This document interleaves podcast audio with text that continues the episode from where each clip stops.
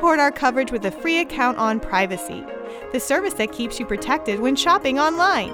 Get $5 to try it now by using promo code QZZ2J. All right, so go ahead and introduce yourself. Good morning. Yeah. My name is John Reed, and I'm the Vice President of Enterprise Technologies for Brunswick Corporation. Awesome. So Brunswick is a name that I'm familiar with, but why don't you give folks that maybe aren't a little background on who you are and basically what you're doing here at CES and looking to accomplish? Great. Uh, well, uh, I uh, have been with Brunswick about two years and uh, spent uh, my previous life in, in academia and then in industry uh, working for John Deere, actually, who's also here. Go green. Go green, yeah. And um, uh, we're really here about how we're uh, more involved in how technologies, especially um, ACES related technologies, autonomy, connectivity, electrification, and shared access, help us deliver products that uh, smart products that have smart that deliver smart experiences for our, for our consumers. It seems like this is kind of the theme we've seen already during the show. Some of the same companies trying to to do that. Can you give me some specifics and some things you guys are working on? Well, we've uh, in in the past uh, two years we've uh, announced plans for uh, a lot of opportunities in electrification. We have multiple products coming out in the near future. Connectivity is one that we've already uh, delivered to the market in terms of uh, how we connect to consumers through our uh, uh, C-Zone Connect app.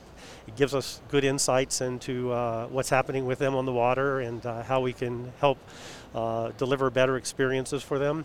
Uh, and in, in autonomy, uh, at CES, we were uh, we had a, a autonomous uh, technology. We're working with our partner CRL, Carnegie Robotics, Yep. and it's providing situation awareness around vessels so that we can deal with those complex situations out on the water where you have uh, difficulty in docking or Right. challenging conditions, and uh, what, can, what we can do to uh, make it easier for consumers to use our products. You know, I, I if I think back, oh boy, I should know this. There's this global system now to track ships and everything that Sure, is- it's like an AIS. Yeah, Right, an right. AIS is what Right, it is. yeah. So were you guys involved in that at all, Uh, or in the early days of that deployment, or? Not, so, not many of uh, we, we are not. Yeah. Not, not many of our boats use that, but that's an interesting kind of infrastructure that, uh, if we connect to it, can help provide information. Uh, we have mapping technology uh, through our through our uh, uh, that, that, through our uh, Navico organization that allows us to. You know, use those maps for navigation. Sure. Uh, we have a number of products on the market for automation that are kind of digital control of the vessel, being able to uh, move the uh, boat laterally through our merc- mercury propulsion systems, and uh, just trying to make it easier to give the pilot the ability to control the vessel.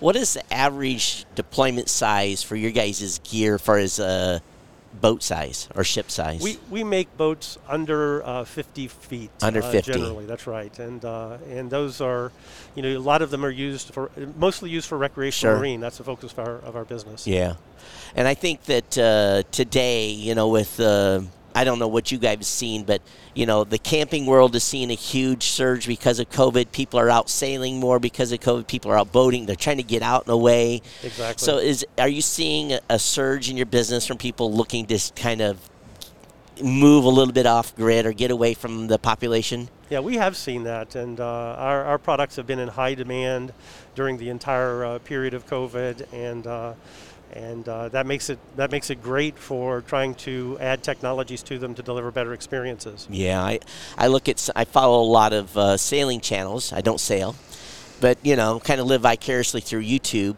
and it's amazing the tech that they have now. At least on you know some of the yachts and some of the sailing vessels are out there. Um, what you talked about some of the proximity stuff and trying to navigate in tighter areas. What are you doing there? Is that through sensors or? Exactly. So, um, you know, a lot of, uh, of products that you see here have the ability to control the product very accurately through digital means. And we have that too in our product offerings uh, today. But what's new is providing situation awareness and using advanced compute and AI to complement what the pilot is doing and uh, to help them in those difficult situations. Uh, give them, give them insights. Uh, be able to do the control operations, things like auto docking. Right. And uh, and situation awareness means adding perception sensors like you're seeing in automotive to to the vessel. Interesting. And and you know, and out on the water, we have to we can sense the the surface of the water and things that are above the water as well as things that mm-hmm. are in in the water or under it. yeah, uh, that's right. That's right. And we do make uh, sensors for uh, detecting uh, uh, what is what is in, uh, under the water. You know, my car has self parking, but I am very reluctant to ever use it. I guess I'm old school. I can look over my shoulder and parallel park, no problem. Right. But you know, the vehicle will park itself do you find any resistance in some of the old timer pilots saying, okay, we we, can autopilot, we can auto, you know, we can auto dock the boat? Do people get leery of that? I, I think that's actually kind of the, the crux of all of this.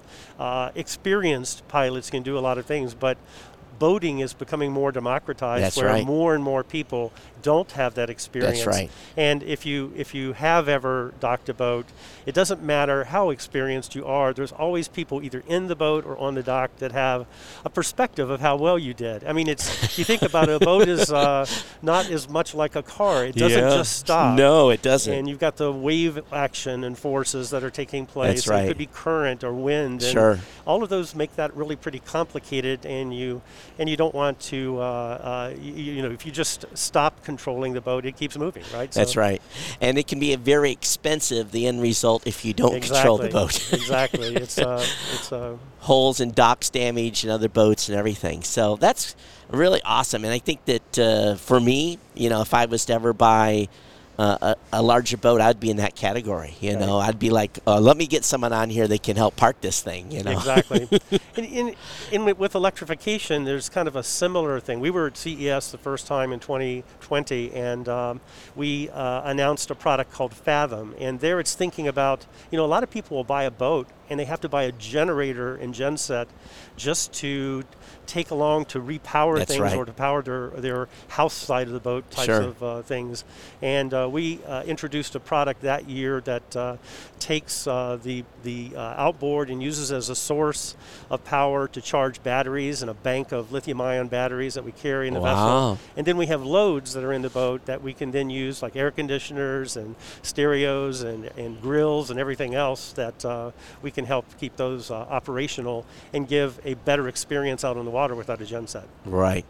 Yeah, because I know that, uh, especially in the sailing world, they don't have, t- well, they usually have, they can motor, but I see a lot of those folks are running full blown generators because yes. you know to recharge the batteries. But I also seeing on now even electric motors that people when they're under sail and the propeller spinning backwards and recharging the battery. That's bank. exactly right. So they have the advantage that they can capture the wind power during uh, operation. Yeah. Use that to drive a, an electric drive that then powers the battery pack.